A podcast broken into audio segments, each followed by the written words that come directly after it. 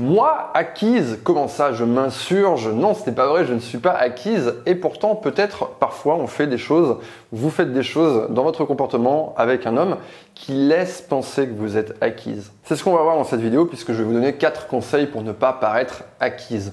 Mais avant de vous donner ces conseils, on va définir un petit peu à quoi ça correspond être acquise. En gros, c'est simple, quand cet homme vous a rencontré, euh, vous étiez indépendante, autonome et le fait de passer au statut acquise, eh bien, c'est lui donner l'impression par vos paroles, par votre attitude, par euh, votre comportement, par vos écrits, que cette indépendance en fait s'est transformée en une forme de dépendance. Donc, vous avez changé. Vous étiez un électron libre, maintenant vous êtes attaché à lui. Et je pense qu'il est assez simple de comprendre qu'une personne qui perd son indépendance bah, devient un peu moins séduisante. D'ailleurs, vous-même, l'avez probablement déjà expérimenté avec des hommes que vous avez fréquentés dans votre vie.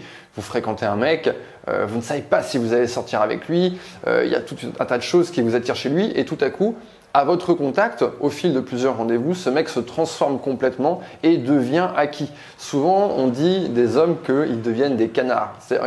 Il y a ce changement, en fait, il y a ce deviennent. Ils deviennent quelque chose qui n'était pas auparavant. Donc, en fait, c'est ce changement qu'on va essayer un petit peu de euh, modérer ou du moins de surveiller, de ne pas donner l'impression qu'on est en train de changer véritablement. En fait, dans l'idéal, quand vous rencontrez une personne, vous ne changez pas pour cette personne. Cette personne, vous lui avez plu, vous l'avez attiré, vous l'avez subjugué, vous l'avez fait rêver, vous l'avez frustré, bref, vous lui avez provoqué tout un tas d'émotions parce que vous étiez vous-même. Donc vous n'avez pas envie justement de changer ça. Ça ne veut pas dire que vous n'allez jamais avoir de relation avec un homme. Vous pouvez avoir une relation avec lui tout en gardant votre autonomie et votre indépendance. Vous pouvez imaginer la relation comme quelque chose que vous construisez avec lui. Vous pouvez imaginer un endroit, un, espace, un, rectangle comme ça.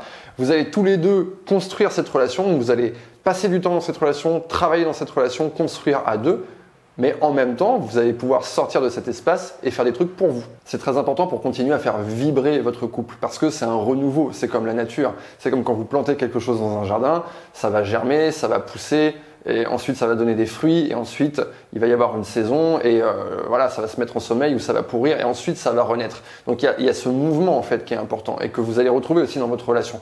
Une relation, c'est pas je prends deux personnes et je les enferme dans un endroit, c'est deux personnes qui décident de leur plein gré de venir euh, créer quelque chose toutes les deux. De ce quelque chose va naître de l'amour, mais en même temps, on continue en fait cette, chose-là à la faire vibrer, à la modifier, euh, à, à rentrer à l'intérieur, à s'en éloigner, à, construire, à changer des choses, à se disputer aussi parfois. Bref, c'est constamment en mouvement. Mais là, je m'égare, passons directement au conseil. Premier conseil pour ne pas paraître acquise, c'est ne pas changer votre vie sociale pour lui. Bien des personnes, hommes ou femmes, vont changer cet aspect de leur vie lorsqu'ils font la rencontre de quelqu'un. On peut imaginer une femme qui, par exemple, sort beaucoup, euh, s'investit dans des projets avec d'autres gens, euh, va boire des verres, fait des dîners avec ses amis, et tout à coup, elle rencontre un homme, et puis au bout de 2, 3, 4 rendez-vous, hop, sa vie sociale, en fait, commence à diminuer euh, au fur et à mesure qu'elle éprouve de l'intérêt pour cet homme-là. Et donc, elle est en train de changer pour lui. Et finalement, en fait, cette vie sociale foisonnante, ce n'était pas elle. Euh, ou en tout cas cet homme est en train de parvenir à la modifier, il voit une espèce de changement où euh, elle va fréquenter moins de territoire, elle va parler à moins de personnes. Donc en fait, elle va, euh, cet homme-là va devenir son interlocuteur privilégié et le nombre d'interactions qu'elle a au quotidien va grandement diminuer. Si je devais faire un parallèle masculin, imaginez par exemple que vous faites la rencontre d'un homme qui prend énormément soin de lui, qui va faire du sport tous les jours et au bout de 3-4 rendez-vous avec euh, vous, bah, il commence à arrêter de faire du sport, il commence à, à quitter en fait ces habitudes-là. Ces habitudes-là en fait ne servaient qu'à un but de trouver la personne ou à un but de séduction et maintenant j'arrête. Oui mais là on est en train de changer les modalités, tu m'as plu justement parce que tu étais une personne qui faisait du sport. Et là, tu es en train de te transformer. Bref, il faut comprendre que dans ce phénomène de modification qui n'a pas été demandé, qui n'a pas été exprimé, bah, cet homme-là, il perçoit en fait ce changement. Il voit que vous sortez moins.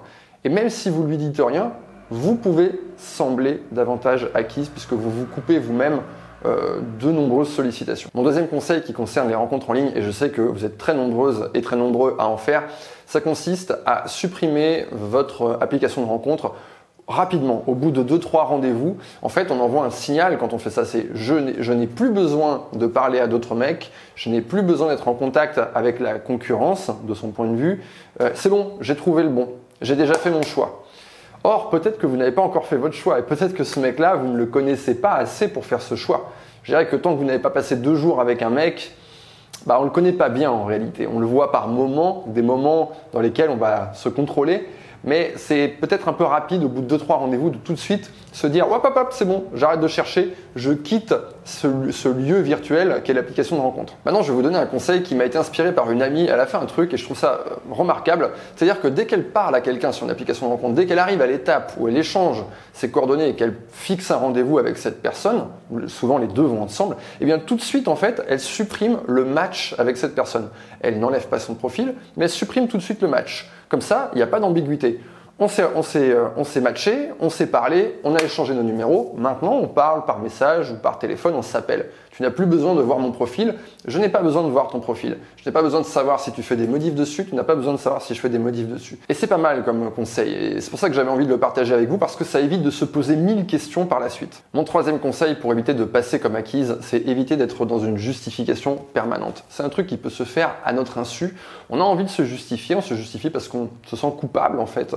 Il y a un fond de culpabilité. Imaginez votre crush vous propose un rendez-vous, le quatrième, euh, vous n'êtes pas disponible ça peut arriver. Euh, il demande à vous voir mercredi pour faire un truc.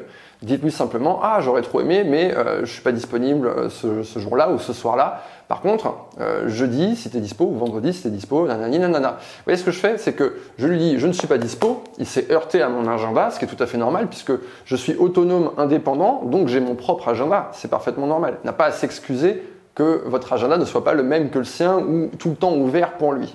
Et ensuite, je contre-propose avec un autre jour. Je saute l'étape de justification, ce qui permet en fait de rester mystérieux. En fait, si je ne dis pas, euh, si je ne dis pas ce que je suis en train de faire, avec qui je suis en train de le faire, bah c'est bien. Le mec va se demander. Ça nous fera aussi une chose euh, dont on pourra discuter au prochain rendez-vous. Et cette justification, elle peut intervenir en fait à d'autres moments. Imaginez par exemple une femme qui euh, veut montrer patte blanche. En fait, elle veut en permanence montrer à cet homme qu'elle fréquente où elle est, ce qu'elle fait et avec qui elle est. Donc elle prend tout en photo, elle lui envoie tout le temps ce qu'elle est en train de faire. Et du coup, en fait, cet homme euh, constate en fait qu'elle fait des choses en fonction de lui. C'est-à-dire que si elle documente tout ce qu'elle fait et qu'elle le lui envoie, c'est qu'il y a une espèce de validation implicite. Ça va pas forcément être perçu comme un partage de choses géniales, ça va être perçu comme peut-être euh, voilà, un sentiment de culpabilité. Eh, je ne te vois pas, je suis en train de faire ma vie, mais regarde, regarde tout ce que je suis en train de faire. Or, pour lui, le fait de ne pas savoir ce que vous êtes en train de faire, c'est quelque chose de stimulant, c'est quelque chose d'intéressant. C'est votre jardin secret, c'est votre vie, c'est votre autonomie, votre indépendance. Il a envie de savoir. Laissez-le vous demandez. Quatrième conseil euh, qui peut vous faire paraître comme acquise et qui se fait de façon complètement implicite, sous notre nez mais sans notre contrôle, c'est de changer nos valeurs. Un homme qui vous plaît énormément, vous pourriez être tenté à son contact de tout de suite changer. C'est-à-dire que euh, cet homme il est sportif, tout à coup ah, vous devenez une sportive et vous devenez euh, l'apôtre du running, l'apôtre du squat et vous, vous, êtes tout le temps en train de parler de sport et de faire plein de sport. Mais c'est pas la personne qui l'a rencontré. Vous êtes en train de vous modifier en fonction de lui. Le mieux, en fait, c'est de véritablement garder votre personnalité et donc votre indépendance. Et si vous n'aimez pas le sport, vous n'aimez pas le sport. Et point barre. Et c'est pas parce qu'il aime le sport qu'il vous aimera moins si vous n'aimez pas le sport. Vous n'avez pas besoin de changer pour lui, pour lui plaire. Alors certes, au cours d'une longue relation, on voit les gens changer. On voit euh, des gens changer leurs habitudes, on voit des gens euh, acquérir de nouvelles passions, de nouveaux centres d'intérêt.